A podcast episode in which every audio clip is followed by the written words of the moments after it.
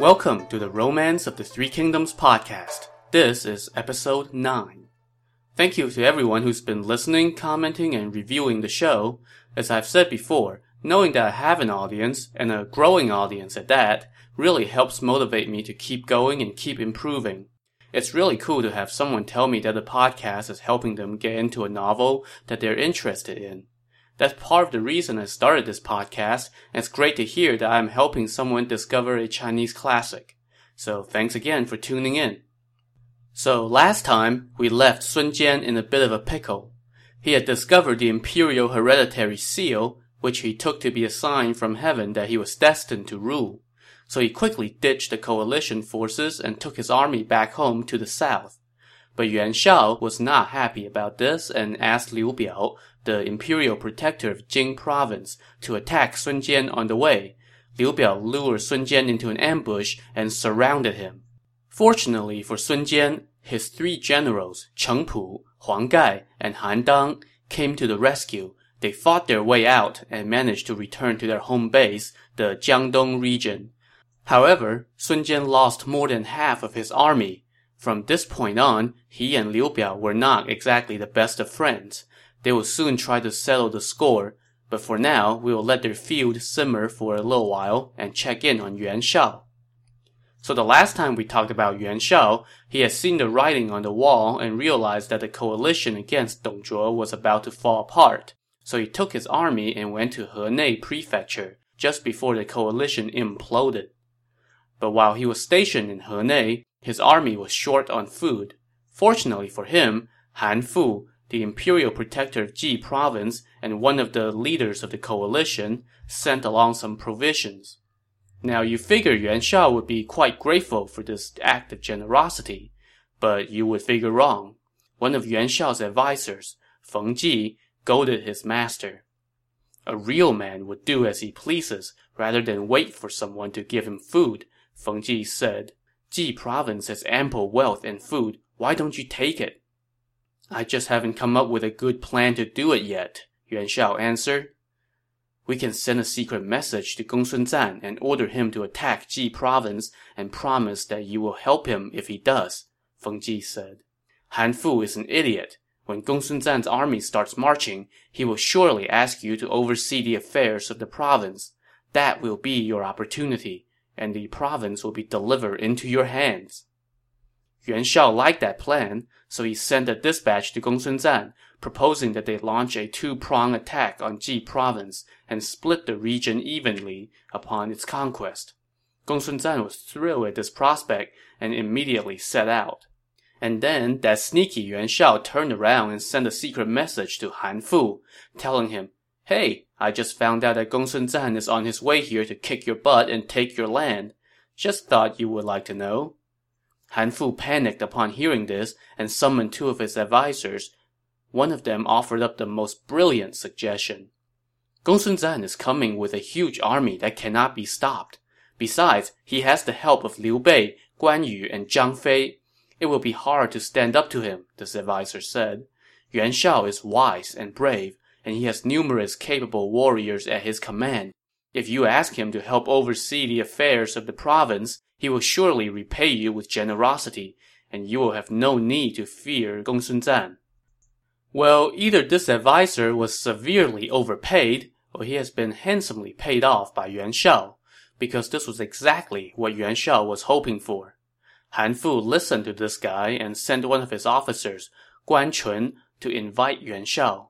However, another officer, Geng Wu, tried to talk some sense into his master. Right now, Yuan Shao is a needy man and has a hungry army, and he is totally dependent on us, Geng Wu said. He is like an infant in the arms of his mother. If you don't let him suckle, he will die. Why would you want to entrust him with the affairs of the province? It would be like leading a tiger into a herd of sheep. But Han Fu dismissed this. I am a client of the Yuan family, and my talent cannot match that of Yuan Shao, he said. Even the ancients suggest yielding to sages. Why are you all so jealous? Well, that was pretty much the equivalent of a coach telling his team before the game that they are about to lose to a better team and that, hey, it's okay. As you can imagine, that was not a morale booster. Thirty some officials quit and left. Geng Wu and Guan Chun, however, stayed and they waited outside the city, looking for a chance to ambush Yuan Shao. A few days later, Yuan Shao and his army arrived. As they passed, Geng Wu and Guan Chun leaped out from hiding and drew their knives to kill Yuan Shao. However, Yuan Shao was closely flanked by his top two generals, Yan Liang and Wen Chou. These two made quick work of the assassins, and in the blink of an eye, Geng Wu and Guan Chun lay dead. Once Yuan Shao entered the city, he, um, bestowed a great honor upon Han Fu, naming him the general of grand and vigorous courage, an impressive title that came with absolutely no power at all. All the affairs of the province were instead handed out to Yuan Shao's closest advisers, and Han Fu was left out in the cold.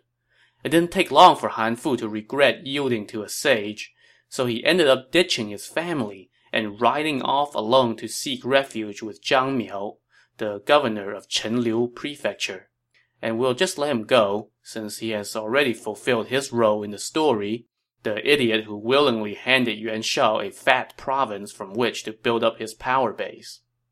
But Yuan Shao couldn't rest easy in his new home just yet. There's still the little matter of his promise to Gongsun Zan that he would share the province with him if Gongsun Zan marched against Han Fu. Well, seeing that Yuan Shao now has control of Ji province, Gongsun Zan sent his younger brother, Gongsun Yue, to see Yuan Shao and ask when they could move in. Yuan Shao told Gongsun Yue, Please ask your brother to come in person, and we can discuss this matter face to face. So Gongsun Yue took his leave and set off for home. He hadn't gone far, however, when an army stormed out from the side of the road and shouted, We are the personal guards of Prime Minister Dong Zhuo, and they killed Gongsun Yue with a torrent of arrows. Gongsun Yue's attendants escaped the attack and brought the news home to Gongsun Zan. And Gongsun Zan guessed, as you probably did as well, that this had nothing to do with Dong Zhuo and everything to do with Yuan Shao, and he flew into a rage. Yuan Shao, you talked me into marching against Han Fu so you could seize the opportunity and steal the province. And now your men have killed my brother and dare to pretend to be Dong Zhuo's soldiers. How can I not avenge this? and so Gongsun Zan mobilized his entire army and marched on Ji province. Yuan Shao led his army out to meet him. The two sides faced off on a bridge over the river Pan, with Yuan Shao's army on the east side of the bridge and Gongsun Zan's army on the west side. Gongsun Zan sat atop his horse on the bridge and shouted toward the other side. You dishonorable scoundrel! How dare you trick me! Yuan Shao also rode onto the bridge and pointed at Gongsun Zan. Han Fu was a useless man, and he willingly ceded Ji province to me. What business is it of yours? I used to think you were a loyal and honorable man and made you the leader of the coalition, Gongsun Zan shot back. But now I see that you have the heart of a wolf and the actions of a dog. How can you look the world in the eyes? This ticked off Yuan Shao, and he asked his men, Who can go capture him? Before he finished speaking, Wen Chou, one of his top two generals, galloped onto the bridge, hoisting his spear. Gongsun Zan met him, and they fought on the bridge. But before they had exchanged a dozen bouts, Gongsun Zan was already faltering. So he turned and ran toward his own lines. Wen Chou followed in hot pursuit. When Gongsun Zan fled into his own lines, Wen Chou followed him into the heart of his army and wreaked havoc all over the place. Four of Gongsun Zan's officers tried to gang up on Wen Chou, but he needed just one thrust to kill one of them, which sent the other three fleeing. With no one really wanting to get in his way, Wen Chou chased Gongsun Zan all the way through his lines and out the back of his army. Gongsun Zan fled toward a valley, while Wen Chou galloped behind him and shouted for him to surrender. By now, Gongsun Zan was looking pretty pitiful. He had lost his bow, arrow, and even his helmet, and his hair hung loose around his shoulders. As he headed toward the valley, his horse suddenly lost its footing, and Gongsun Zan tumbled to the ground. Seeing this, Wen Chou hurried forward to deliver the killing blow, but just then, around the left side of the hill appeared a young warrior. He galloped into the fray with spear in hand and engaged Wen Chou in combat. While Wen Chou was occupied, Gongsun Zan got back on his feet and climbed up to the top of the hill to watch the action. From there, he could see that the young warrior was about six feet tall, with bushy eyebrows, a broad face, and a heavy jowl. Despite his age, he had a commanding presence and the skills to match. He and Wen Chou battled for about 50 or 60 bouts, and still no winner emerged. By now, Gongsun Zan's reinforcements finally caught up. Seeing that he's outnumbered, Wen Chou retreated, and the young warrior did not give chase. Gongsun Zan now hurried down from his perch atop the hill and asked the young man for his name. The young warrior bowed and said, My name is Zhao Yun. I am from Changshan. I used to serve in Yuan Shao's army, but when I saw that he had no intention to serve his emperor or save the people, I decided to leave him and come join you. But I did not expect to run into you here. Even though he had a pretty sorry outing, Gongsun Zan was delighted with this new addition. He took Zhao Yun with him back to his camp, where he reorganized his army. The next day, Gongsun Zan deployed his army in two divisions, spread out like a pair of wings. In these two divisions, he had some 5,000 horses, most of which were white. So apparently white horses were kind of Gongsun Zan's calling card. Back in the day, he waged a campaign against the Qiang people, whom the Han considered borderland barbarians. During that campaign, Gongsun Zan used only white horses for his vanguard and called himself General Whitehorse. He had such great success against the Qiang tribes that they fled whenever they saw white horses coming. Well, unfortunately for Gongsun Zan, Yuan Shao had no such fear for white horses. He ordered Yan Liang and Wen Chou to head up the vanguard. They each led a thousand archers and formed two lines on the left and right. Their job was to hold the flanks of Gongsun Zan's lines at bay. Yuan Shao then ordered another general, Qu Yi, to lead 800 archers and 15,000 infantry and take up position in the center of the formation. Yuan Shao himself led tens of thousands of infantry and cavalry as backup. On the other side, Gongsun Zan decided to assign his newest acquisition, Zhao Yun, to lead a detachment of men at the rear of the army because Gongsun Zan wasn't quite sure how much he could trust Zhao Yun yet. The vanguard was led by a general named Yan Gang, while Gongsun Zan himself commanded the main army. Once again, he stood on the bridge over the river, beside him with an enormous red banner with the words Commanding General embroidered in gold. So the two sides were all lined up and ready to go. The battle drums rolled and the two armies did nothing.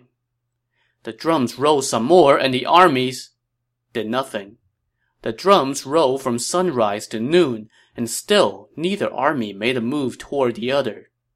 Finally, Yan Gang lost his patience and led Gongsun Zan's vanguard forward, but Yuan Shao's troops did not come up to meet them. Instead, Qu Yi ordered the archers on Yuan Shao's side to hide behind shields. As Yan Gang's forces approached, Yuan Shao's men did not move. When Yan Gang got close, the sound of a bomb exploding gave Yuan Shao's soldiers the signal they had been waiting for. The 800 archers simultaneously rose up and fired. Met with this barrage of arrows, Yan Gang tried to turn back, but Qu Yi sprinted out and cut him down. Gongsun Zan's army was routed. When his left and right flanks tried to come up and provide reinforcement, the archers led by Yan Liang and Wen Chou got into the action, and their arrows turned back the enemy. Yuan Shao's army now began to advance, and they charged all the way to the bridge. Qu Yi led the way, and when he got to the bridge, he first killed the flag bearer and then cut down Gongsun Zan's giant banner. Gongsun Zan, sensing that things were getting ugly, did what he seemed to be best at turn and flee. Qu Yi and his men charged all the way to the rear of Gongsun Zan's army. But remember who was stationed there. Qu Yi ran smack dab into Zhao Yun, and after just a few bouts, Zhao Yun stabbed Qu Yi with his spear and killed him. Zhao Yun then rode into Yuan Shao's army alone, and everywhere he went, the resistance melted away. Seeing the momentum turning, Gongsun Zan directed his army to turn around and charge back, and they sent Yuan Shao's soldiers scurrying back in the other direction. Meanwhile, Back on the other side of the bridge, Yuan Shao had sent scouts out to check on the progress of battle. The first scouts reported back that Qu Yi had killed an enemy general, cut down the enemy's main banner, and was chasing Gongsun Zan's defeated army. This report made Yuan Shao drop his guard, and he rode forward with Tian Feng, one of his advisers, along with a few hundred personal guards and a few dozen archers. Surveying the battlefield, Yuan Shao laughed. Gongsun Zan really is inept. But even as he was speaking those words, Zhao Yun had stormed into his traveling party. Before the archers could even fire a single shot, Zhao Yun had already killed a number of them. The rest turned and ran, and Gongsun Zan's army, following Zhao Yun's charge, now came up and surrounded Yuan Shao's entourage. My lord, you should hide between those two walls, Tian Feng said to Yuan Shao. However, Yuan Shao threw his helmet on the ground and cried, a true man would rather face death in battle than to pray for life behind a wall. So here, we get a glimpse at another side of Yuan Shao. We've certainly given him a lot of flack so far for being indecisive and more concerned with appearances than substance. But when the going gets tough, we can see that he's not one to shy away from a fight. Fueled by their commander's courage, Yuan Shao's men put up a dogged fight and kept Zhao Yun from breaking into their circle. A short while later, the main body of Yuan Shao's army arrived, as did the vanguard under the command of his general Yan Liang. This pincer attack turned the tide, and Gongsun Zan had to run away yet again, this time with Zhao Yun protecting him. They fought their way out of the scrum and returned to the bridge. Yuan Shao ordered his men to charge back across the bridge, and countless men in Gongsun Zan's army fell into the river and drowned as they tried to flee. Yuan Shao kept up the pursuit, riding at the front of his army. But he hadn't gone but two miles when loud shouts rose up from behind the hill, and a squad of soldiers darted out. At the head of this army were three warriors, Liu Bei, Guan Yu, and Zhang Fei. The three of them were stationed at Pingyuan County, and when they heard that Gongsun Zan had set off to war against Yuan Shao, they came to give Gongsun Zan a hand. And now, the three brothers, all wielding their weapons, galloped toward Yuan Shao. Yuan Shao knew full well how formidable these guys were, and the sight of them charging right at him scared him so much that he dropped his knife and turned and ran. His entourage put up a desperate fight and barely escorted him back across the bridge. Gongsun Zan decided to call it a day while he was on the winning side of this seesaw battle. He led his army back to camp and greeted the three brothers.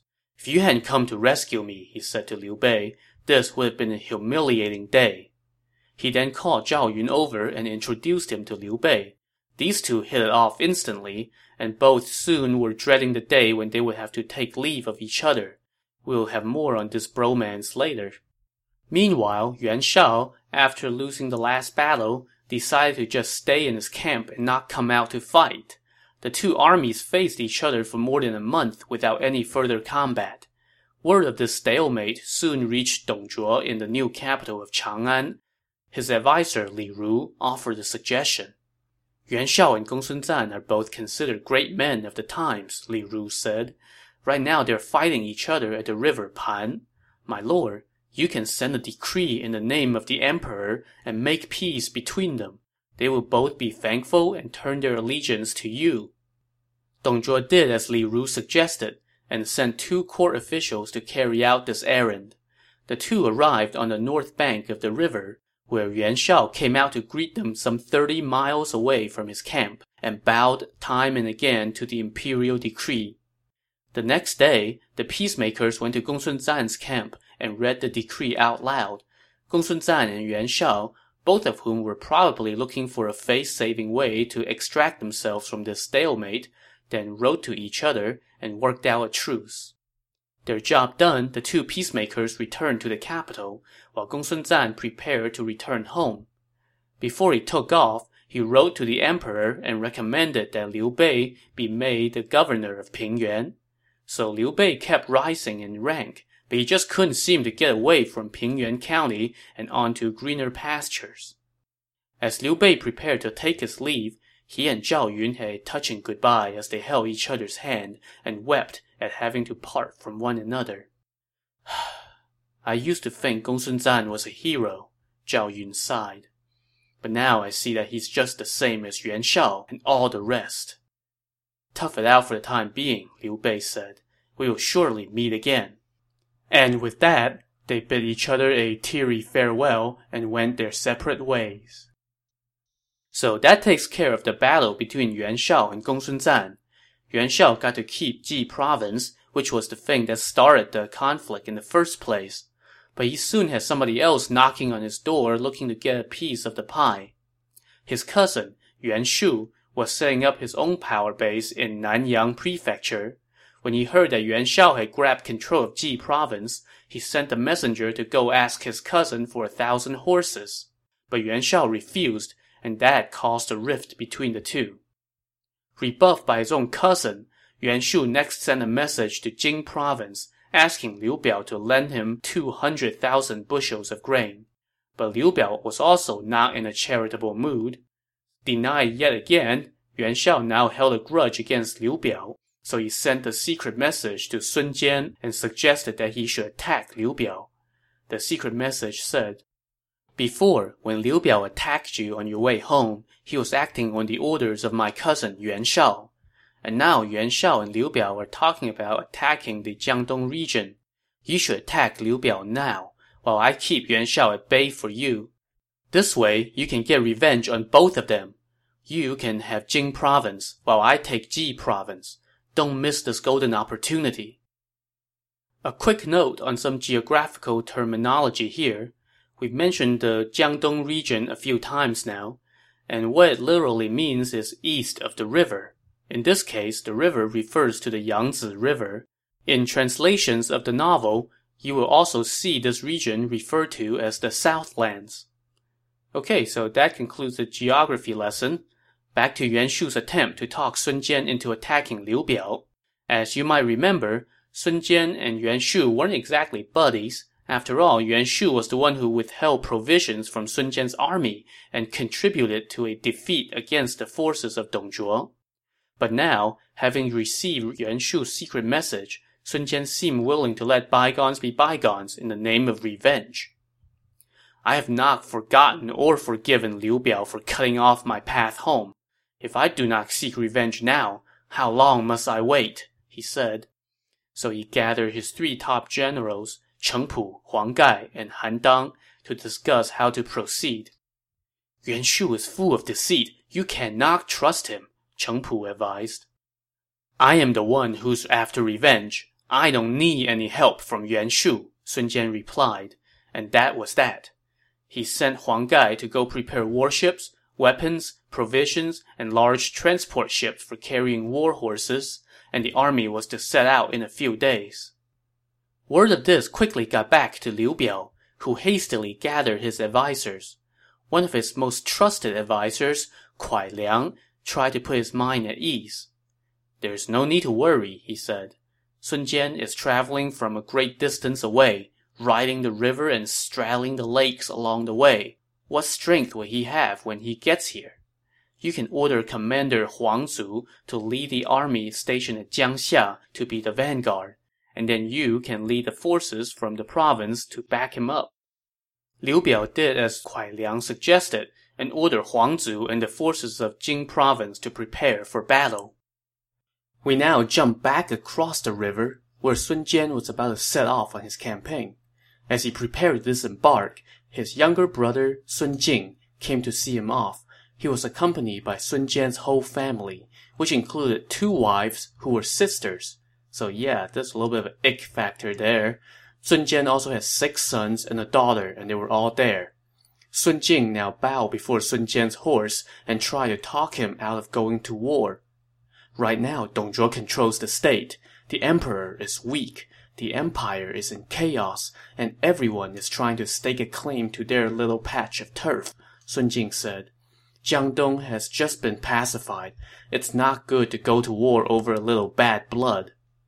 Brother, say no more, Sun Jian replied. If I am to make a name for myself in the empire, how can I allow this wrong to go unavenged? At this point, Sun Jian's oldest son, Sun Ce, spoke up. Father, if you intend to go to war, I am willing to go with you. Sun Jian agreed to this, and so he and Sun Ce boarded their ship, and their army made for the city of Fancheng. When they arrived, they saw that Liu Biao's vanguard, led by Huang Zu, was waiting. Huang Zu had set up archers along the riverbank, and whenever they saw a ship come near the shore, they would fire a barrage of arrows at it. Sun Jian had an answer to this. He ordered his men to not make any rash moves. Instead, they all lay shelter within their ships while moving their ships near shore to lure the archers into firing. In a span of three days, Sun Jian's ships went near shore more than a dozen times, and each time, Huang Zu's archers showered them with arrows.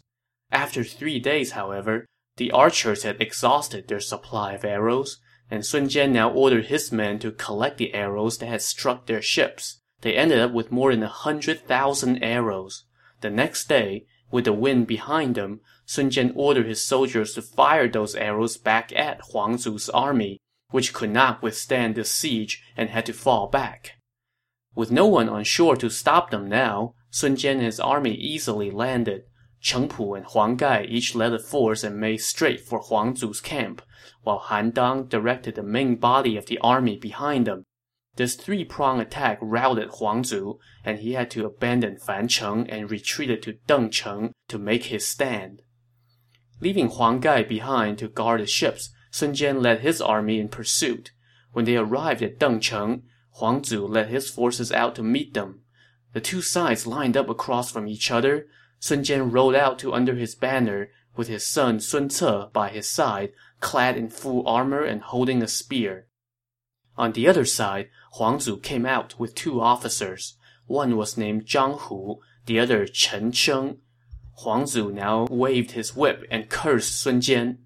You scoundrels from Jiangdong, how dare you trespass on the territory of a relative of the imperial house? He then ordered Zhang Hu to go out and challenge for combat. Within Sun Jian's ranks, Han Dang rode out to answer the challenge. After about twenty bouts, Zhang Hu was starting to waver. Seeing his fellow officer in trouble, Chen Sheng rode out to help him, but just then, Sun Ce let fly an arrow that struck Chen Sheng right in his face, killing him and sending him tumbling off his horse. The sight of his comrade hitting the ground startled Zhang Hu for just a second, and that was all the time that Han Dang needed to cleave a few inches off his head. With two enemy officers dead, Cheng Pu now galloped out to capture Huang Zu, Huang Zu was so scared that he tossed his helmet and even abandoned his horse, hiding among his foot soldiers as they fled. Sun Jian ordered his men forward, and they pursued all the way to the Han River, where they held up temporarily while Sun Jian ordered Huang Gai to move the fleet upriver. Since we left Sun Jian in a rough spot at the end of the last episode, it seems only fair that we end this episode with him on top. We will pick it up there and cover the rest of his quest for vengeance on the next episode of the Romance of the Three Kingdoms podcast. Thanks for listening.